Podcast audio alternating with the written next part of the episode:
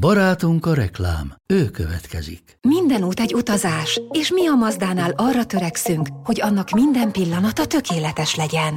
Mazda CX-5 utolsó széria. 194 lóerős, két és fél literes mild hibrid benzinmotorral, akár milliós kedvezménnyel, vagy kedvező finanszírozási feltételekkel elérhető. A finanszírozást az Euroleasing nyújtja, THM 4-től 4,9%-ig. A tájékoztatás nem teljes körű, a részletekről érdeklődjön márka kereskedéseinkben. Mazda, Crafted in Japan. Ez reklám volt. Szerettük.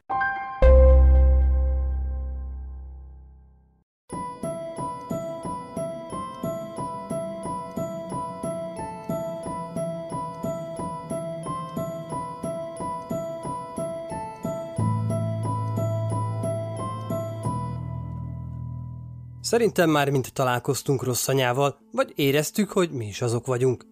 Én legalábbis sokszor gondoltam ezt magamról, már mint apa. Néha a szülők, az anyák elszúrják, van ez így. De ettől még nem dől össze a világ. Ez benne van, mondhatni, íratlan szabály. Ha gyereked van, néha elő fog fordulni veled, hogy elszúrod. Főleg, ha a gyereked érdekében kell egy pillanatra félretenned valamelyik társadalmi szabályt. A mostani epizódban megjelenő anyák viszont ezen bőven túlléptek, sokszor sajnos a gyerekeik, vagy akár más gyerekeinek kárára. Ez a top 10 rossz anya teljesen szembe megy minden anyai ösztönnel. Mások gyerekeit támadják és bántják, sőt, sokszor a sajátjaikat is. Beteg történeteiket hallgatva egészen biztosan azt fogjátok gondolni, hogy ezek a nők az ékes bizonyítékok arra, hogy bizony létezik a nagybetűs gonosz. Figyelem, Ebben az epizódban kiskorúak, sőt csecsemők elleni erőszakról is szó lesz. Amennyiben erre érzékeny vagy, most ezt a részt hagyd ki. 13 év alattiaknak a következők meghallgatását egyáltalán nem ajánlom. Sziasztok! Szatmári Péter vagyok, és ez itt a Bűntények Podcast. Egy tisztán valódi bűnesetekkel foglalkozó műsor magyarul. Lássuk a listát. Első azaz tizedik a rossz anyák listáján Kézi Anthony. Kézi azzal szerzett hírnevet magának, hogy két éves kislányának megölésével gyanúsították meg, majd egy hosszú tárgyalássorozat végén hozott, igen csak vitatott ítélettel felmentették a vád alól. Sokan azt gondolták, hogy a bizonyítékok ennek pontosan az ellenkezőjét mutatták. A kislányt, Kylie Antonit utoljára 2008. június 16-án látták életben. Anyja Kézi viszont csak egy hónappal később jelezte eltűnését a hatóságoknak. Hogy mit mond ez nekünk? Hát azt, hogy Kézinek egészen biztosan köze volt a kislánya halálához, és nem mellesleg megrögzött hazudozó. Az első ugyanis, amit a rendőröknek behazudott a lánya eltűnését követően, hogy Kylie a babysitterrel Zayda gonzález volt. Na persze ezt csak kitalálta. A rendőrök hullakereső kutyával kutatták át a környéket, és kézi kocsiját ahol az jelzett és emberi bomlás szagát érezte. Ennek tükrében azért kezd összeállni, hogy miért kételkedtek sokan kézi ítéletében. Erre azt a magyarázatot találta ki a megvádolt édesanyja, hogy biztos a régóta a kocsijában rohadó pizza maradék szagát keveri össze a kutya az emberi maradványokéval. Hát én személy szerint többször jártam Monsteremben, és bár ott nem bomladozó testek voltak, a szag és az atmoszféra nem keverhető össze egy penészes szelet pizzájéval, még egy ilyen botórú számára sem, mint én. Kézi igazából körülbelül mindenről hazudott. A babysitterről, a penészes pizzáról. Sőt, valamiért azt látta célra vezetőnek, hogy kitalál egy képzeletbeli munkát magának a Universal stúdiónál, és beadja a körülötte élőknek. Hogy miért? Azt ne kérdezzétek. Szerintem ez csak egy adalék kézi személyiségéhez, és talán segít megérteni, mennyire betegnek kellett lennie ahhoz, hogy megölje két éves kislányát. A két éves kor egyébként szerintem a legcsodálatosabb időszak egy gyerek életében. Már jár, beszél és mindenre, de mindenre csodálattal néz. Sajnos a két nagyobbik gyermekem már bőven túl van ezen a koron, de a legkisebbiknek még előtte van. Alig várom. A tárgyalás során a védelem és az ügyészség gyakorlatilag oda-vissza dobálózott a váddal. Az ügyészek szerint Kézi sosem akart anya lenni és gyermeket nevelni. Ezért végzett a kislányával. A védelem viszont betonszilárdan állította, hogy Kylie egészen biztosan csak balesetből vízbe fulladt valahol. Akkor meg miért volt a hullaszak? Vagy, még érdekesebb, miért keresett annyira kloroformot az esetet megelőzően a drága anyuka. Valahogy nem állt össze a kép. Valószínűleg kicsit el akarta csendesíteni a kislányt, és adott neki egy kis kloroformot, ami kicsit megszaladt, és hát örökre elhallgatott a kis Kylie. Lehet ez a része tényleg baleset volt, de amit ezek után tett vagy nem tett Kézi, az egészen biztos, hogy bűncselekmény. Az ügy nagy hírverést kapott Amerikában, olyannyira, hogy Kézi Anthony neve a mai napig ismert, és sokan kételkednek a felmentő ítéletében. Hát, köztük már én is. 9. Vanda Holloway, texasi anyuka, aki a 90-es évek elején tervelt ki egy végül meghiósult gyilkosságot a pompom lány kislánya iskolai riválisának anyja ellen. Jól hallottátok, egy végül meghiúsult gyilkosságot tervezett, nem más ellen, mint a lánya iskolai pompon riválisának anyja Vernon Heath ellen. Az, hogy az anyuka ellen fordult, ha lehet, még gonoszabb képet fest róla. Meg volt arról győződve, ha megöli a lány anyját, akkor az annyira megviseli majd, hogy feladja a pompom lánykodást, így utat engedve Vanda lányának. Hihetetlenül beteg és infantilis viselkedés. Valószínűleg Vanda az a fajta anya, aki saját fiatalkori sikertelenségét a lányon keresztül igyekszik valóra váltani. Mint amikor a gyerek szépségversenyeken könnyes szemmel nézik a felnőtt prostituáltnak kifestett hat éves kislányukat a túlsúlyos anyukák. Vanda végül az ex-sógorát kérte meg arra, hogy segítsen neki szerezni egy bérgyilkost. Mire az, persze, persze, persze, és szépen elsétált a irodába, és jelentette a dolgot. De hát hallottunk már ilyet pont három epizóddal ezelőtt.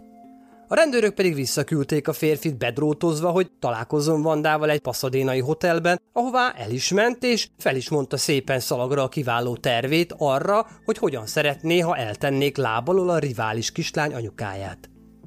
Ezek után természetesen letartóztatták, és megvádolták a gyilkosság kitervelésével. Végül tíz év szabadságbeszélésre ítélték, amiből összesen hat hónapot töltött börtönben, majd próbaidőre szabadon engedték. A félre sikerült akciója után méltán kapta meg a Pompom anyuka nevet. Nyolcadik a rossz anyák top 10-es listáján Vanetta Hoyt, akit a 60-as években kifejezetten sok bal szerencse ért, olyannyira, hogy egyébként mind az öt gyermekét elvesztette. Végül egy nyomozás fényderített rá, hogy a bal szerencsének semmi közösen volt a gyerekek halálához, anyjuknak, Vanettának viszont annál inkább. Első gyermekének halálán az akkori vizsgálatok szicként, Sudden Infant Death Syndrome-ként, vagy magyarul bölcső halálként azonosították. Ami egyébként szerintem a világ egyik legijesztőbb dolga, főleg, hogy kb. nincs is rá magyarázat.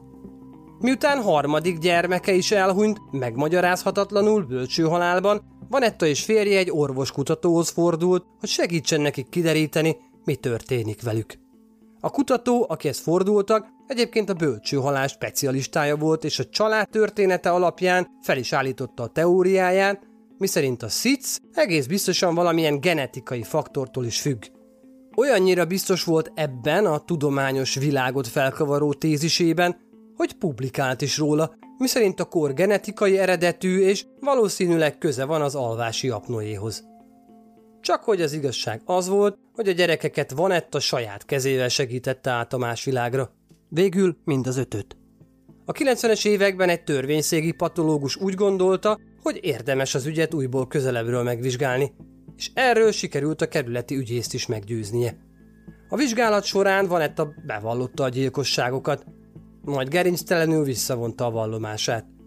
75 év letöltendő börtönbüntetése ítélték gyermekei meggyilkolásáért, bár szerintem 575 évet is megérdemelt volna. Hetedik a listán a bájos Gertrud Banisevski, akinek a fényképe láttán még így meglett férfiként is kiráz a hideg. Gertrud a saját gyermekeivel karöltve kínoszta halálra a gondjaira bízott Sylvia Likenszt. Szilvia és nővére Jenny szülei nem álltak eléggé stabil lábakon, hogy gondoskodni tudjanak gyermekeikről. Sokat voltak úton, és utazásaik alatt a gyerekeket Gertrudnál hagyták megőrzésre, egy kisebb összeg fejében. Ha megnézitek a bűntények Facebookjára vagy Instagramjára feltöltött képet Gertrudról, rájöttök, hogy nincs az az Isten, hogy bárki bárkit rábízzon. Komolyan, a gyerekek rémálmaiban jön elő egy ilyen arc. Tisztán átlátszik rajta a benne rejlő gonosz. Idővel viszont a gyerekekért járó fizetség akadozott, és teljesen el is apadt. Gertrude pedig ahelyett, hogy kitette volna a szűrüket, úgy gondolta, hogy a legjobb megoldás az lesz, ha a gyerekeken kiváltképpen Szilvián verjesz le. Szóbeli szidalmakkal kezdődött, de olyan pokoli gonoszságokig fajolt, amit olvasni is gyomorforgató. Gyakorlatilag folyamatosan verték, sebeit sóval dörzsölték és székletet tettek vele. Olyannyira gonosz és agymosott volt az egész banda, hogy Gertrude saját gyermekei is részt vettek a kínzásokban, sőt, még a szomszéd gyerekeket is rávették, hogy segítsenek be az egyébként a pincében fogva tartott Szilvia válogatott kínzásában. Akik ezen felül a szegény lányt egész nap követték is. Iskolába, buchoz, mindenhová. Szilvia szülei egyébként időközben meglátogatták a lányaikat, de semmit sem vettek ezekből észre. Jenny, a nővére pedig meg volt eléggé félemlítve, hogy ne merjen semmit sem mondani. Mondjuk valahol az is a szülőség csúcsa, hogy nem veszed észre, hogy kínozzák a gyerekedet. Nem veszed, vagy nem akarod észrevenni. Végül, ha a helyszínen nem is, a tanúk padján Jenny el tudta mondani, hogy mi történt a húgával, mielőtt holtan találták Gertrudék házában. Hatodik Neni Dosz, vagy más néven a kacagó nagyi. A kacagó nagyi, aki 11 ember tette lábaról a késői 20-as évektől egészen az 50-es évek elejéig. Meglepő, hogy valaki ilyen becenévvel erre legyen képes. Neni valamikor 7 évesen fejsérülés szenvedett, ami ugye sose segít az agybajosokon. A balesetet követően depressziós lett és egyéb klasszikus neurotikus tüneteket is produkált. Persze később Neni ezt a sérülést okolta a mentális problémáinak kialakulásáért. Hát lehet nem is tévedett egyébként akkorát. Az első házasságába 16 évesen került, de érthető okokból nem érezte valahogy benne magát túl boldognak. Kivált képpen, amikor két gyermeke meghalt, vélhetően ételmérgezésben. Nem sokkal ezután el is vált, miután a férje szó szerint elmenekült tőle. Persze hamarosan újra férhez ment, és időközben az első házasságából az apjukkal szökött, majd visszatért lányán keresztül két unokával is gazdagodott. Volna, ha tragikus módon el nem veszítik mindkettőt. Itt csak annyit mondanék, hogy az egyik közvetlenül születése után hunyt el Neni kezében, amiben állítólag a gyermeken kívül egy hajtű is volt. Eközben második alkoholista férje durván bánt vele, Verte és sorozatosan megerőszakolta. El is tette gyorsan lábalól. Megmérgezte, őt is. Majd harmadjára is megházasodott, és a harmadik férje is titokzatos módon elhunyt. Sőt, még a házuk is leégett, ami után egy kis biztosítási fájdalomdíjat azért bezsebelt. Negyedik férjének nem voltak problémái az itallal, a nőkkel viszont annál inkább. Kicsapongásai miatt őt is megmérgezte. Összességében Neni végzett négy férjével, két gyermekével, nővérével, anyjával, két unokájával és végül az egyik anyósával is. Azért ez szép teljesítmény, kacagó nagyi. Ha te is megtörtént bűnesetek rajongó vagy, és még többet szeretnél tudni a feldolgozott ügyekről, látogass el a Bűntények Facebook és Instagram oldalára – és ha már ott jársz, lájkold vagy oszd meg a bejegyzéseket. Ha úgy érzed, ennél többet is szeretnél tenni a csatornáért, annak Patreon oldalán egy elképes összeggel támogathatod is. De most vissza a listához. A lista második felének első rossz anyája, és számomra a legundorítóbbja Diana Dance. Diana állítása szerint 83-ban egy ismeretlen férfi intette le kocsijával, amikor a gyermekeivel városnézésre indultak este 9 órakor.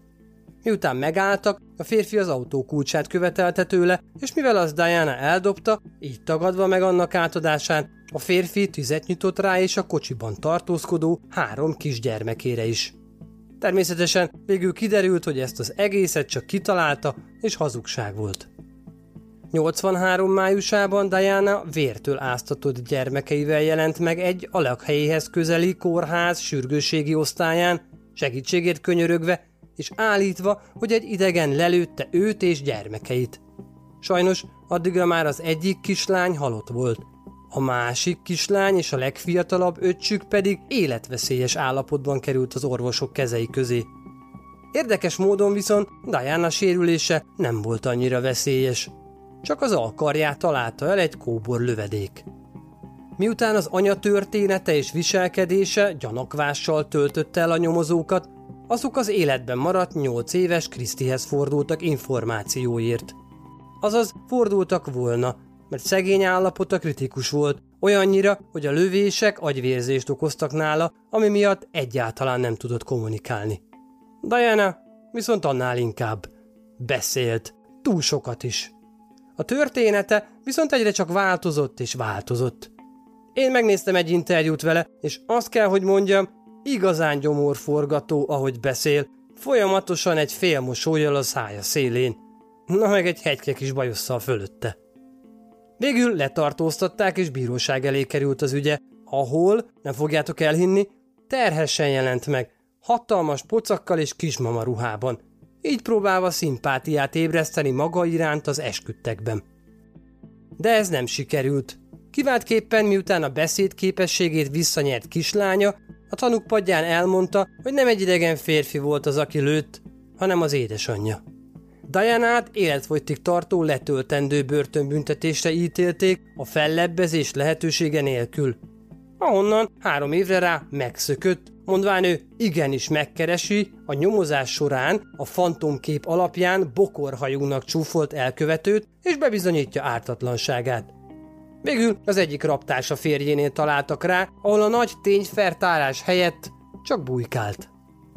Eleddig igyekeztem elkerülni az olyan eseteket, amiket gyerekek ellen követnek el, vagy annyira kegyetlenek, mint mondjuk a Toybox Killer.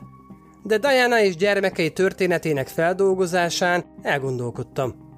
Annyi ellenérzés keltett bennem az a nő, főleg tudva azt, hogy azért lőtte le a gyermekeit, mert az új pasia nem szerette a gyerekeket, és ezért nem is akarta elhagyni érte a feleségét és hozzá költözni. Negyedik a listán a norvég származású Belle Gunes, aki azért emigrált az Egyesült Államokba, hogy egy jobb és gazdagabb életet teremtsen maga számára. Miközben 1884 és 1908 között megközelítőleg 40 emberrel végzett. Majd minden nyom nélkül eltűnt. Belle miután megérkezett Amerikába, megházasodott és Csikágóba telepedett le. A dolgok egy ideig jól is alakultak számára, amíg egy szerencsétlen napon le nem égett az otthonuk. Szerencse a szerencsétlenségben, hogy be volt biztosítva. Így a káreset után járó pénzből tudtak tenni maguknak egy kis üzletet, ami micsoda pech, szintén leégett. De szerencsére az is biztosítva volt. Nem sokkal ezután a pár már négy saját és egy fogadott gyermeket nevelgetett, egészen addig, míg két gyermekük az ödből és a férj valami titokzatos kortól el nem hunyt. Szerencsére a családtagokra is volt biztosítás kötve. Ezt követően a balsós elől a maradék három gyerekkel vidékre költözött egy farmra, ahol újból megházasodott. Persze nem sokkal később az új férj és az általa a családba hozott kislány is távozott az élők sorából, megmagyarázhatatlan körülmények között. Mivel ezek után férfi nélkül maradt, hirdetésben kezdett segítőket keresni magának a farmra. Akik persze jöttek szép számmal, és el is tűntek szintén szép számmal.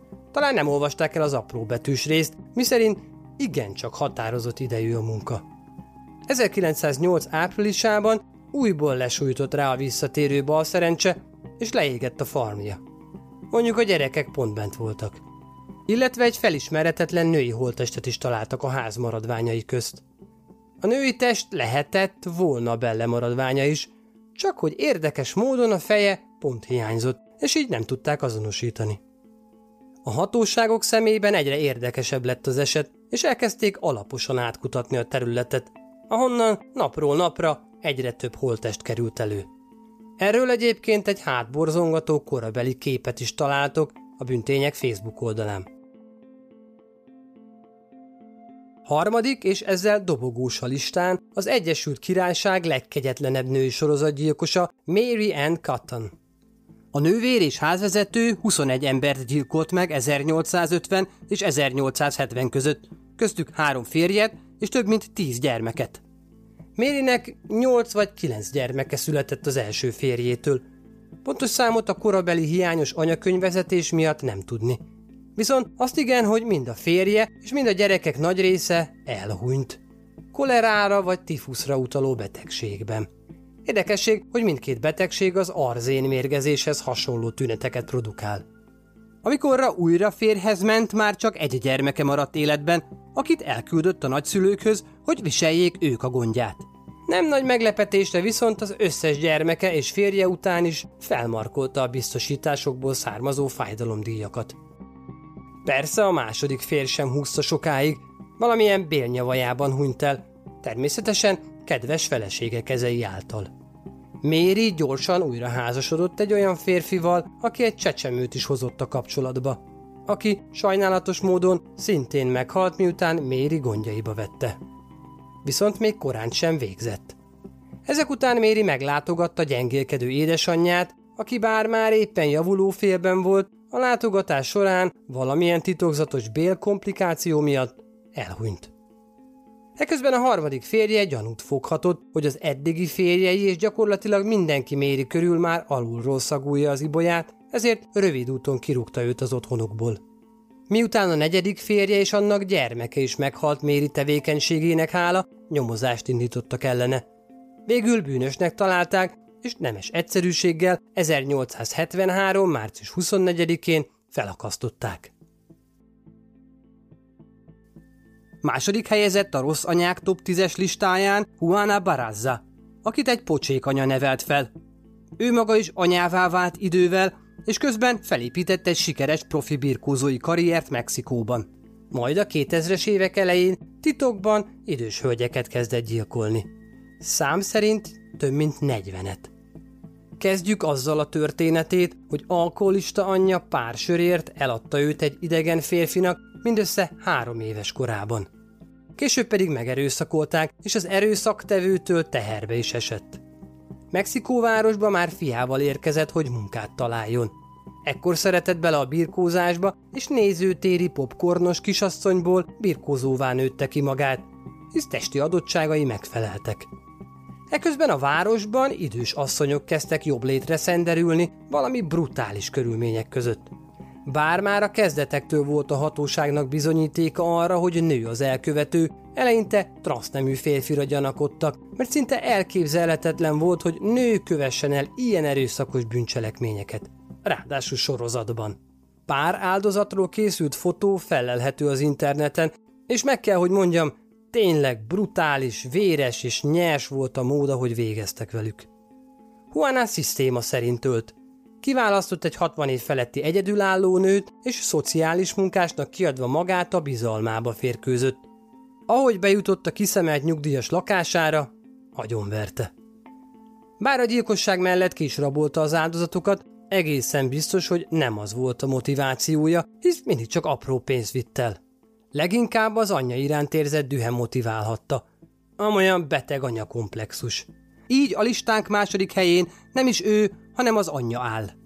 Végül 11 gyilkossággal vádolták meg, de a valós áldozatainak száma valahol 40 és 50 között lehetett. Hallgass meg a Bűntények Podcast többi epizódját is Spotify-on, vagy ahol hallgatod a kedvenc podcastjeidet. Kövess Facebookon és Instagramon, ahol mind a tíz ügyhöz kapcsolódóan találsz képanyagokat, mint például a mexikói sorozatgyilkosról pillangót formázó birkózói maszkban. De most térjünk vissza a lista első helyezettjéhez. Előre szólok, borzasztó lesz. El is érkeztünk a top 10-es rosszanyák listánk első helyezettjéhez, Amelia Elizabeth Dyerhez, aki a történelem talán egyik legszorgalmasabb sorozatgyilkosa volt – annak ellenére, hogy saját gyermekei is voltak, majd 30 évet töltött azzal az 1800-as évek közepén és végén, hogy kiírtson annyi kisdedet, amennyit csak tud. Története egészen biztosan meg fog rázni a legbelsődig. Kezdetnek annyit, hogy Amélia csecsemő farmer volt. Manapság elképzelhetetlen lenne, de a viktoriánus Angliában szokás volt, hogy a nagyon szegény anyák valami kis pénz ellenében beadták gyermekeiket egy csecsemő vagy babafalmra, ahol elméletben gondoskodtak róluk. Amelia mondjuk leginkább átvette a kisbabákat, és hagyta őket meghalni. Vagy úgy, hogy egyszerűen nem foglalkozott velük, vagy úgy, hogy kicsit rásegített. Gyakorlatilag ez a pokoli véglény a legártatlanabb és legkitettebb kis lelkeket mészárolta halomra. Nem véletlenül kapta a csecsemő mészáros gúgynevet. Persze a meggyilkolt gyerekek után még egy ideig bezsebelte a járandóságot. Időközben azért kiderült, hogy valami nem stimmel a farmján, és egyszer el is ítélték, vagy inkább csak elmarasztalták a gondjaira bízott csecsemők elhanyagolásáért. Amiért hat, azaz hat hónap kényszermunkára kötelezték. Hat hónap csecsemők gyilkolásáért. Hát örülök, hogy nem abban a korban kell, hogy éljek. Az esetből semmit sem tanult, és ahogy kiszabadult, már ment is vissza gazdálkodni a farmjára. Vagyis annyit mégis, hogy diszkrétebben kell csinálni a dolgait, hogy ne kapják el. Így is tett. Aktív időszaka alatt így valahol 200 és 400 csecsemőt gyilkolt meg, vagy hagyott meghalni. 200 és 400 csecsemőt. Végül, amikor már feltűnően sok kis test csörgedezett lefelé a temzén, elkapták, és 1896. május 22-én, 59 évesen felakasztották. Bár a nők akasztása már nem volt annyira megszokott az akkori Angliában, de ehhez a büntethez nem passzolt más büntetés. A tragikus eseményeket követően megreformálták a csecsemő farmokra vonatkozó törvényeket, és elkezdték az édesapákat is felelősségre vonni a gyermekük gondozásával kapcsolatban. Végül is, ha az elkészítés sem egy emberes, akkor a felnevelés se kellene, hogy az legyen.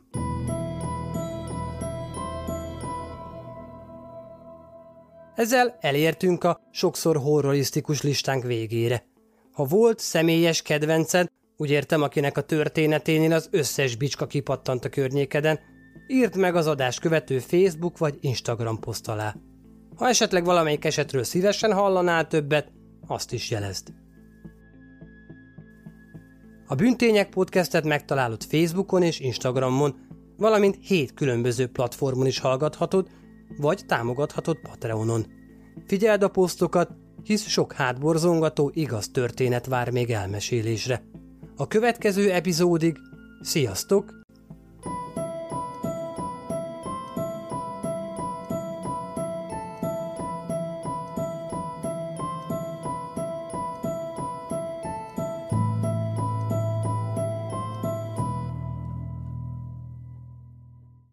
Ez a műsor a Béton közösség tagja.